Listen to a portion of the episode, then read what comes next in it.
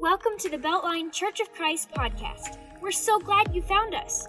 Please take a second and hit the subscribe button so that you can be notified of these weekly podcasts.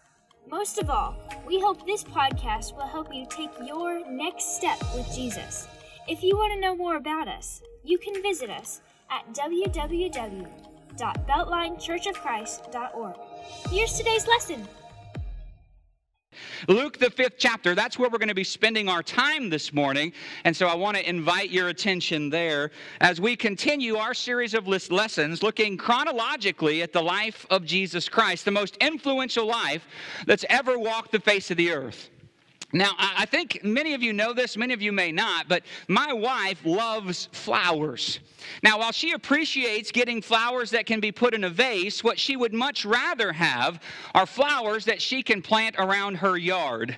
You see, planting flowers and all kinds of stuff is a passion of hers. Every day, uh, she's out there taking care of her yard, taking care of her flowers, picking out weeds, doing all of those. Even in the snowstorm we had a couple weeks ago, she's reading books for planting preparing. Uh, wh- when are we supposed to plant this? When are we supposed to plant that? I mean, she loves it. And I'll tell you, one of the worst days in the Smith household was when that little groundhog came out and saw his shadow. Six more weeks. Oh, it was it was bad in the Smith house that day. And I and I say all of that because I think most of us know that plants follow a natural growth process, right? In fact, the Bible talks a lot about the natural growth process that plants go through. The scripture says a seed, unless it dies and germinates, can actually be snatched away by the birds of the air and never reproduce. But once that seed falls to the ground, dies, and germinates, then it can establish roots. It can grow. It can bear fruit 30, 60, even 100 fold, the scripture says. You see, Jesus understood that just as plants follow a natural and an organic process of development, so too do we as human disciples.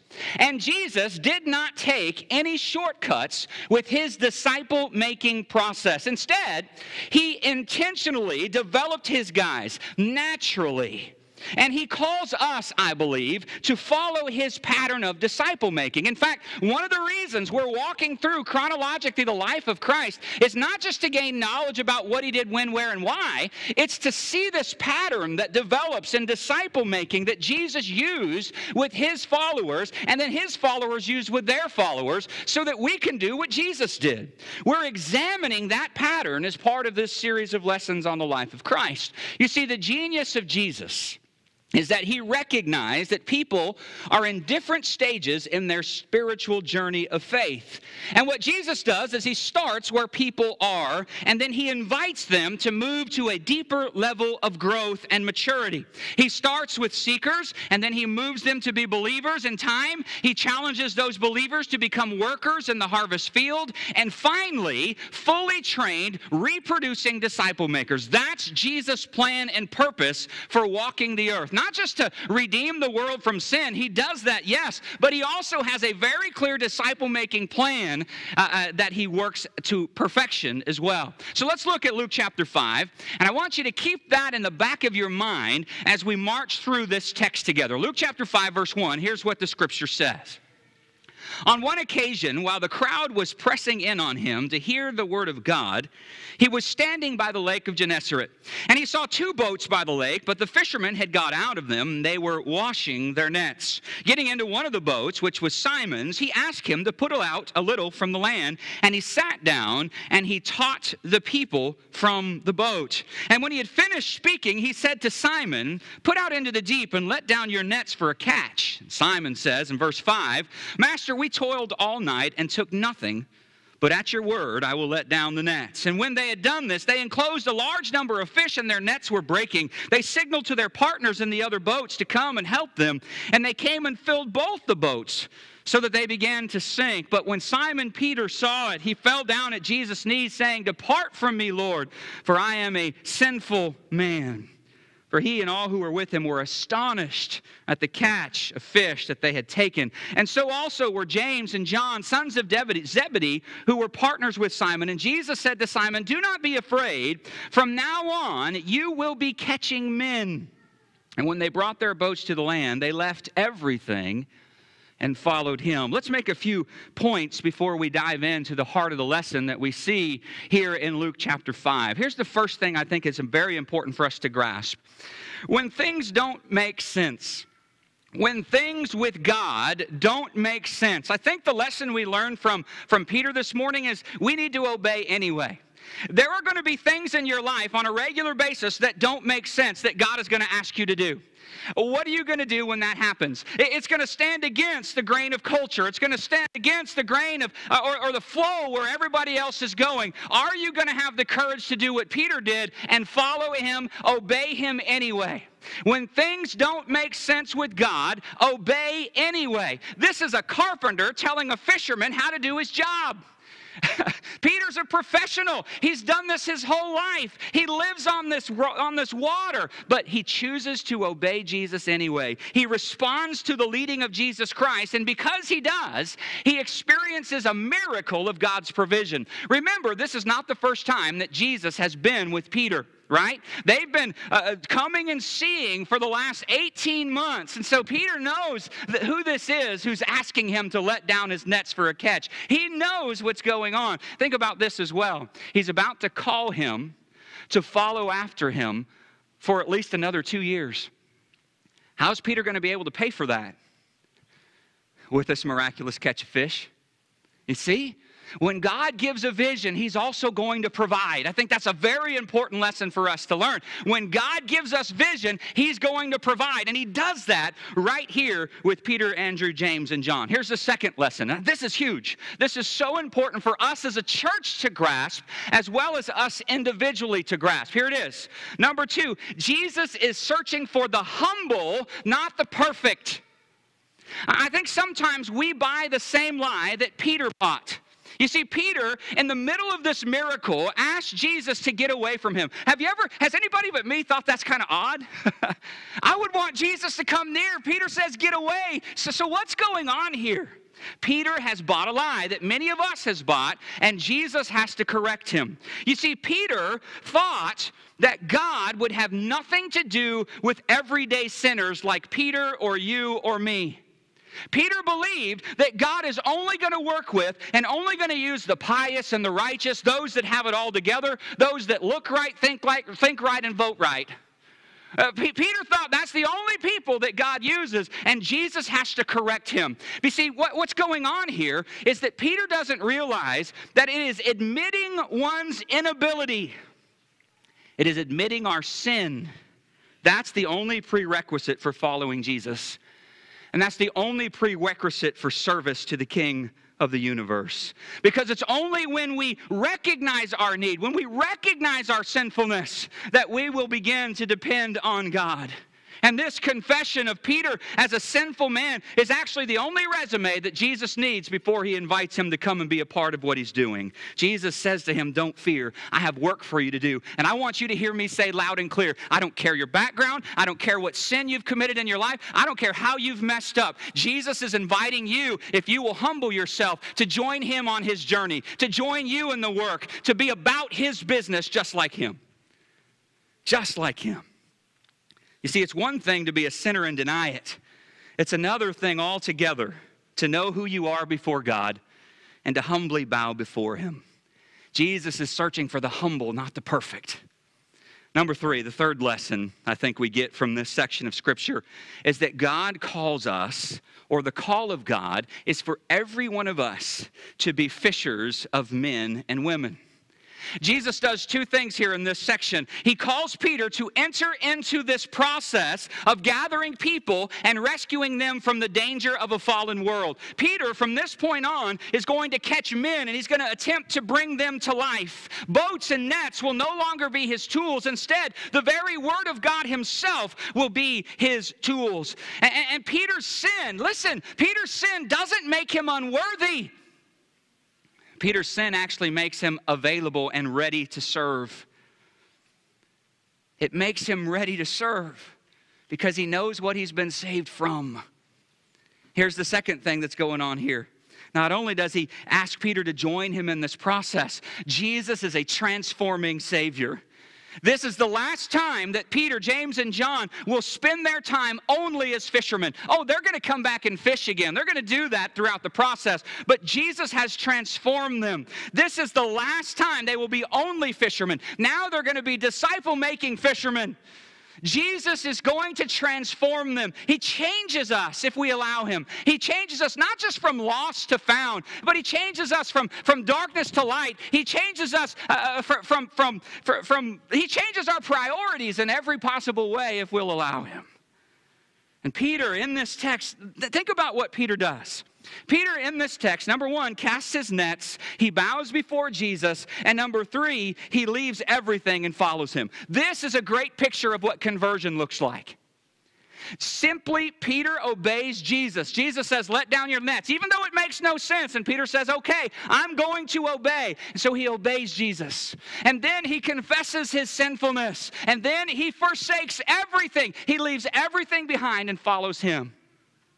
What a great picture of conversion. And I want you to get this Jesus does not need people who are going to try and direct his steps for him. Jesus is looking for people who will serve him. Is that you? Is that you? Or are you still trying to get Jesus to do everything you want? All right, by now you're probably wondering what these four chairs on this stage with me are all about.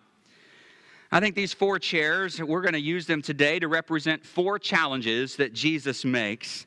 And those four challenges are represented again by these four chairs. Now, over the course of this series of lessons, we have been spending all of our time in chair number one, and I'll illustrate that here in just a second. And this is an illustration we're going to re- return to often over the next uh, several months. And so you may see these chairs up here. In fact, we may just leave them up here, maybe in the back or something. Uh, uh but but uh, you're not going to be able to see this in the corners. And so I've put everything that's on this on the screen. And so here's chair number one. Uh, remember that the first section of Jesus' life has been represented by what we have been saying uh, is this thing called come and see, right? If you remember, Andrew and John were spiritual seekers who were engaged in the ministry of John the Baptist. And when John the Baptist preached that Messiah was coming after him, and when John identifies Jesus as the Lamb of God who takes away the sins of the world, those two men left John and started following Jesus. And as they're following after him, Jesus turns around around and says, Hey, what are you guys up to? They said, Rabbi, where are you staying? You remember what Jesus says in John 1:39? Come and see. Here's the first challenge. This is how Jesus begins his disciple making strategy. He says, Just come and check this out. Come and see who I am. Come and see what I'm all about. Come and see what this is. Examine the evidence. Investigate. This is chair one. The Greek word come literally means just show up. And so, if we're going to do what Jesus did, we're going to need to engage people and invite them simply to come and see. Come examine the evidence of Jesus. Come hang out with you. Come, come, come let you start to point them toward the Christ. Uh, people, though, have to be willing just to show up in order to learn more from Jesus. Spending time with seekers and inviting them to come and see, that's the first step in disciple making. And again, it's represented by this first chair. I want you to think about this too. Remember Philip uh, uh, back in John 1, he spends time with Jesus, and then Philip goes and he invites Nathanael to what? Come and see Jesus. Just two weeks ago, we talked about the Samaritan woman at the well, and there she was at the well. She's been rejected by her city. She wants, uh, the, the city wants nothing to do with her, and she wants nothing to do with them. But after spending some time with Jesus, she runs back to the very ones who rejected her. And do you remember what she said to them?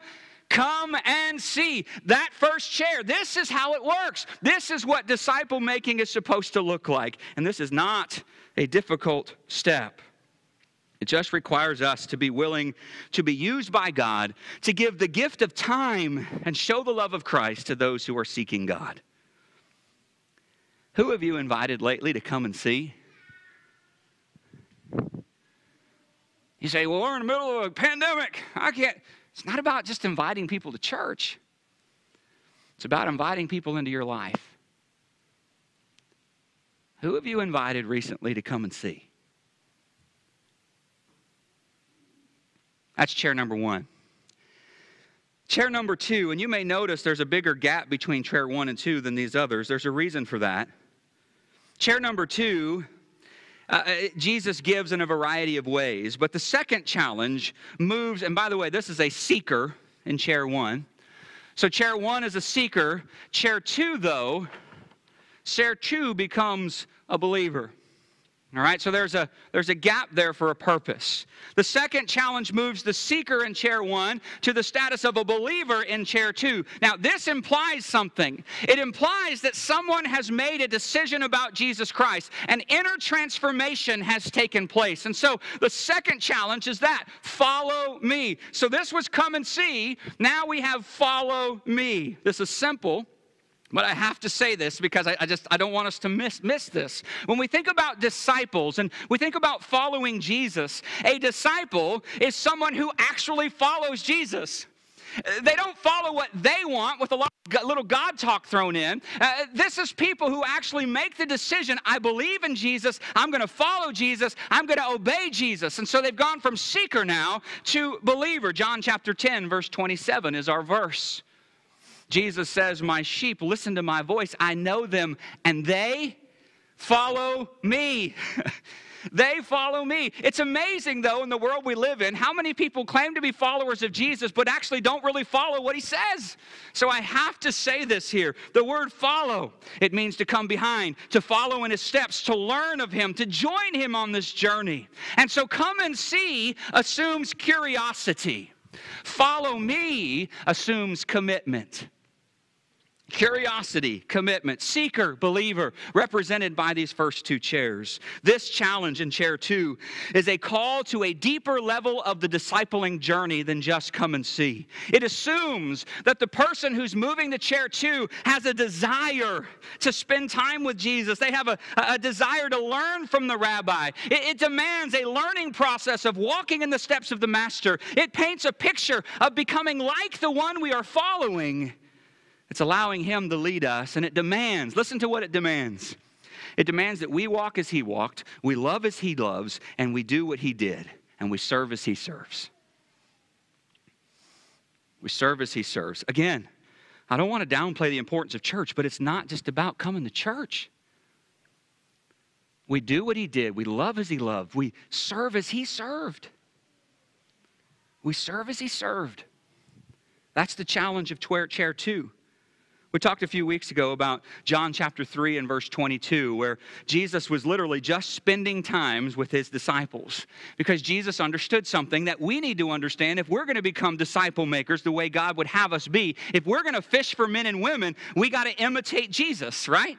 And Jesus knew that if the disciples were going to imitate him, then he had to take some time to get to know him. Jesus knew that life change comes through relationships relationships. And relationships just can't be rushed. And so think back to, to what we've looked at so far. While his guys were in chair one, this come and see, come and investigate, come and examine uh, what this is all about. Do you remember what Jesus did? Do you think about the places that Jesus took him? He took his guys to a wedding, right? Just hanging out with them. And then he does that amazing miracle of changing the water to wine. Then he takes them to, to Jerusalem to the Passover, where he cleanses the temple right? I mean, that must have been a very intimidating act, but yet there they are, coming and checking out. You see, Jesus wants them to know what they're getting into before he calls them to follow him.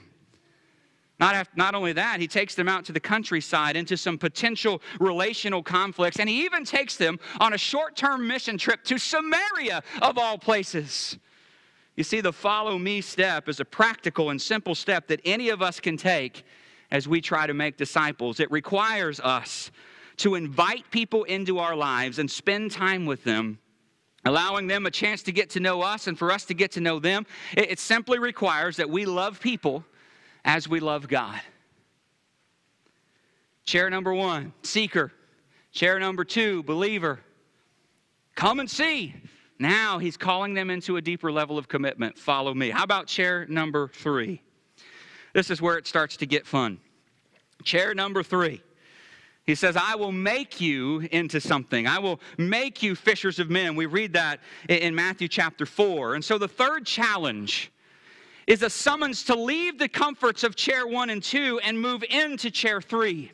And what we read here in Luke 5 and what we read in Matthew chapter 4, verse 19 is that very phrase Follow me, and I will make you into something. I'm going to make you a fisher of men. And what we know, again, in the course of this series on the life of Christ, is that this is not the first time Jesus has been with these guys. He's been with them in some capacity in chair one for over 18 months, and now he's calling them deeper, right? He's calling them into a real relationship. He is challenging them to go deeper. L- let me put it this way He's asking them to move from simply following him to becoming part of his ministry team. And do you understand that that's the same call on every one of our lives? Jesus doesn't want us to just examine all the time. He doesn't want us just to believe. He wants us to join him in his mission. This is the call of Christ on your life. You say, Well, I'm not a, I don't talk for, neither did Moses, and look what he did with him right? This is the call of God on your life to move into part of His ministry team. This is the challenge. This is how, and we're going to look at these two chairs throughout the rest of this series of lessons that we're dealing with. But this is the call of Christ on your life. And this challenge, it's loaded with meaning. Jesus is so strategic in what he does. It's so strategic. It's strategic in three ways. First, it's for and first and foremost relational. As in the last chair, Jesus invites you to come and follow him. But from this point forward, Jesus is going to make an even greater investment of his time in these men who will later become his 12 apostles. They're not yet the 12 apostles, they're simply a part of Jesus' ministry team, a team of faithful followers that Jesus is taking deeper. And that's what he wants to do with you. This challenge not only is relational, this challenge is also intentional. Did you catch what Jesus says? I will make you. Jesus is going to make him them into something. He has a clear goal, a clear plan for developing his disciples as reproducing disciple makers. And so what happens next as we're going to look at over the next several weeks is that Jesus is going to take these guys on several fishing trips. And these fishing trips are going to be amazing. They're, they're going to give them confidence in who He is, they're going to give them confidence in sharing their faith. He is teaching them how to reproduce their lives that He has put into them in other people. These trips are evangelistic. They're going to watch Jesus as he takes them into a synagogue and, and casts out a demon in the middle of a religious yet unsaved crowd. He, they're going to they're to follow him to Peter's house where, where he heals his mother in law. Jesus is going to preach in Capernaum, and his guys are going to be right there with him. Each step of the way, the disciples are learning new principles for sharing their faith as they watch what Jesus did. At one point, Jesus is actually going to walk away from all of the crowds. And in our way of thinking, we think, why would anybody walk away from the crowds? Don't you want the crowds? But Jesus is trying to help them understand something. He's trying to help them understand what it means to be a fisher of men rather than a pleaser of the crowd. Everything Jesus does is intentional. Everything he does has a purpose and a meaning. After these initial fishing trips, Jesus is going to take them with him on his second mission trip throughout all the villages of Galilee. Been told there was up to 204 villages in that area, and Jesus is going to walk with his guys through almost all of them. And as we'll see, Jesus is trying to help them see something that we have to see as well. As Jesus walks through these villages in Galilee, he wants to help them see the unlovely of the community. He is trying to shape their values. He's teaching them that it's not always about the people who look just right or who look like us or about uh, uh, uh, or vote like us or whatever. He wants us to be concerned about everyone. And they were beginning to observe that there were many, many seekers among the unlovely that simply needed the touch of Jesus. And so he takes them on this journey. Jesus was strategic challenge is first relational, it's intentional, but ultimately it's missional. Jesus clearly knew that his mission was to leave behind a movement of disciples capable of reproducing disciples in themselves. Did you hear what I said to you? Because this is really profound. I've said this from this pulpit before, but let me say it again. Jesus' mission, listen to me now. Jesus' mission was to leave behind a movement of disciples capable of reproducing disciples themselves. Here's what that means Jesus' mission was not to reach the world himself. Jesus' mission was to make disciples who were capable of reaching the world. And this is why, at the end of the book of John, he's going to say, God, I've done everything that you've called me to do. Wait a minute, he hasn't gone and died for the sins of the world yet. How can he say that? Because his mission was to make people who could reproduce believers in other people. And that's the same job he gives us. Not just to come and sit in a church building. Not just, and again, I don't want you to think I'm a church hater because I'm not. I love the church. There's a purpose and a reason for it to encourage and to build up. But that is not the end of your walk with Christ.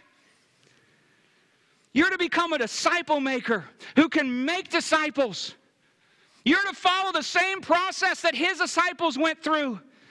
This is what it's all about. This is the heart of the mission of God. I'm not mad. I don't want you to think I'm mad. I'm just so. You want to see those? You remember the statistics Trey shared last yesterday, last week? How hurtful are those statistics? We know that if something doesn't change, the church is gone in a hundred years at most.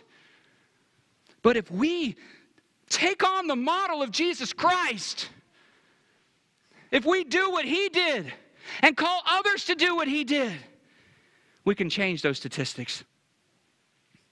And why shouldn't it begin right here with us? Why not us? Let me say it this way if not us, who? Who, if not us? Chair four. This is the go and bear fruit chair. In John chapter 15, and verse 16, let's flip over there. I want you to put your eyes on this verse. Jesus says, You did not choose me. He's talking to his guys. He's about to go and die for the sins of the world. You did not choose me, but I chose you and appointed you that you should go and bear fruit and that your fruit should abide. Did you catch it? You didn't choose me, I chose you. Why did you choose him? So that you would go and bear fruit. So we have a seeker we have a believer, we have a worker, and we have a disciple maker. Someone who is going and bearing fruit. Right at the end of Jesus' ministry, Jesus eats the Passover with his disciples in the upper room. And we have this amazing uh, discourse here in chapter 15, verses 1 through 11 where Jesus makes some amazingly profound statements about the vine and the branches and, and how we can't bear fruit apart from Him. Uh, we've got to stay connected to the vine. And then down in verse 15, he says what I think may be the most profound thing in Scripture. He says, No longer do I call you servants, for the servant doesn't know what his master is doing, but I have called you, did you catch it? I've called you friends. Up to this point, they've been called seekers, disciples, servants, co workers. Now Jesus calls them friends. Jesus moves his disciples to a whole new level of relationship with him from chair three to chair four. And the reason is so clear. He knows he's about to go away. He knows he's about to die. And they're going to need to be the ones who go and bear fruit. They are being called to do what he did. They are being called to repeat the process that he used with them and other people. Now, this challenge is not easy, but it really is simple. Fruit bearing requires that we abide in the vine and that we allow the vine to produce fruit through us. Our task is abiding, his task is bearing fruit, right?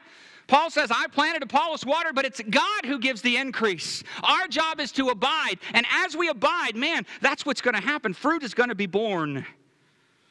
So as we think about Jesus' call to these guys to follow him and allow him to make them into disciple makers, I want to ask you a question. What chair are you in today? Where are you sitting? What chair are you in?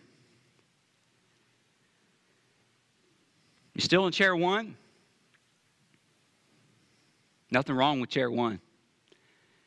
You still here examining the evidence, checking this all out, asking questions about Jesus? I want to encourage you this morning take the next step. Take the next step. Choose today to follow Jesus, to get baptized for the remission of your sins. Commit yourself to King Jesus Christ. You know, sadly, the most people that we have in the church spend all their time in these two chairs. Most people spend all their time right here, and they miss out on the greatest adventure in their life. You miss out on all that God has for you as you mature in your faith and take the next step. So, are you in chair two today? Have you become a follower of Jesus and you've been doing this church thing? I want to encourage you to take the next step. Maybe it's time for you to become a worker in the kingdom of God. And again, I don't just mean serving at church, as important as that is. We've got to have people serving in this place, but I'm talking about serving beyond the church. I mean, everywhere you go, in the name of the Lord Jesus and for the cause of Christ, you do what you do. Are you in chair three? Is it time to move to chair three? And if you're in chair three, I'm going to, or two, I'm going to encourage you, take the next step. Become a worker in his vineyard. Become a, a, a worker in the harvest fields that are ripe for harvest. And if you're in chair three, I want to encourage you, take the next step and begin to invest in someone else. Become a disciple maker. Become a spiritual parent, a spiritual grandparent. Listen, these guys, that we read about in Luke chapter 5, they all took the next step with Jesus, and he literally turned the world upside down through them.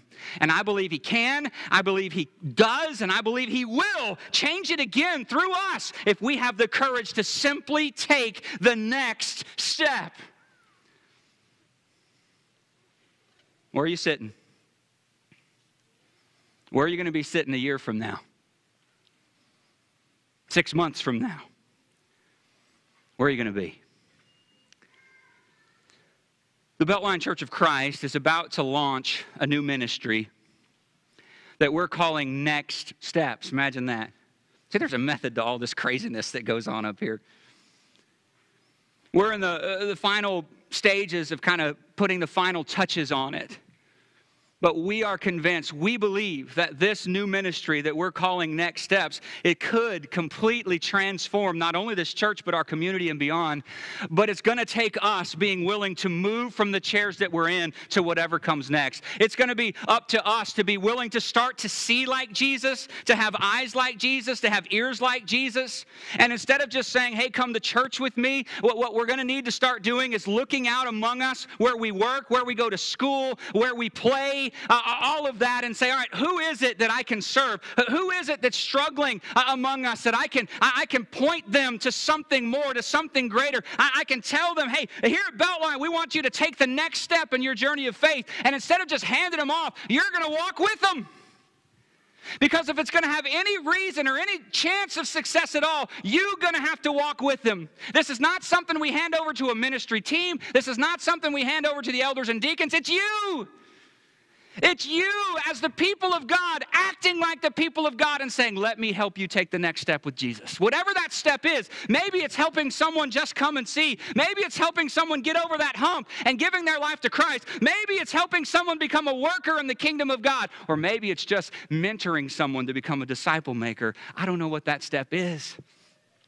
But if this is going to work, it's going to take all of us. I'm so excited about it. I can't wait to tell you more. And more is coming. Again, we're putting the final touches on it. It's going to transform us. I really believe that. It could.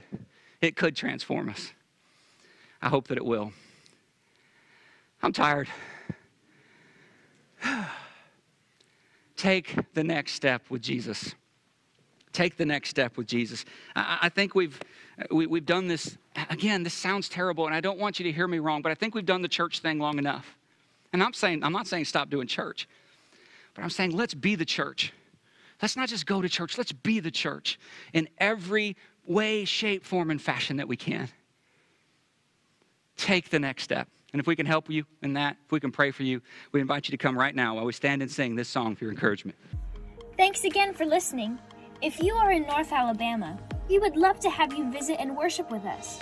Also, if this lesson blessed you today, don't forget to hit the share button and share this message with someone else.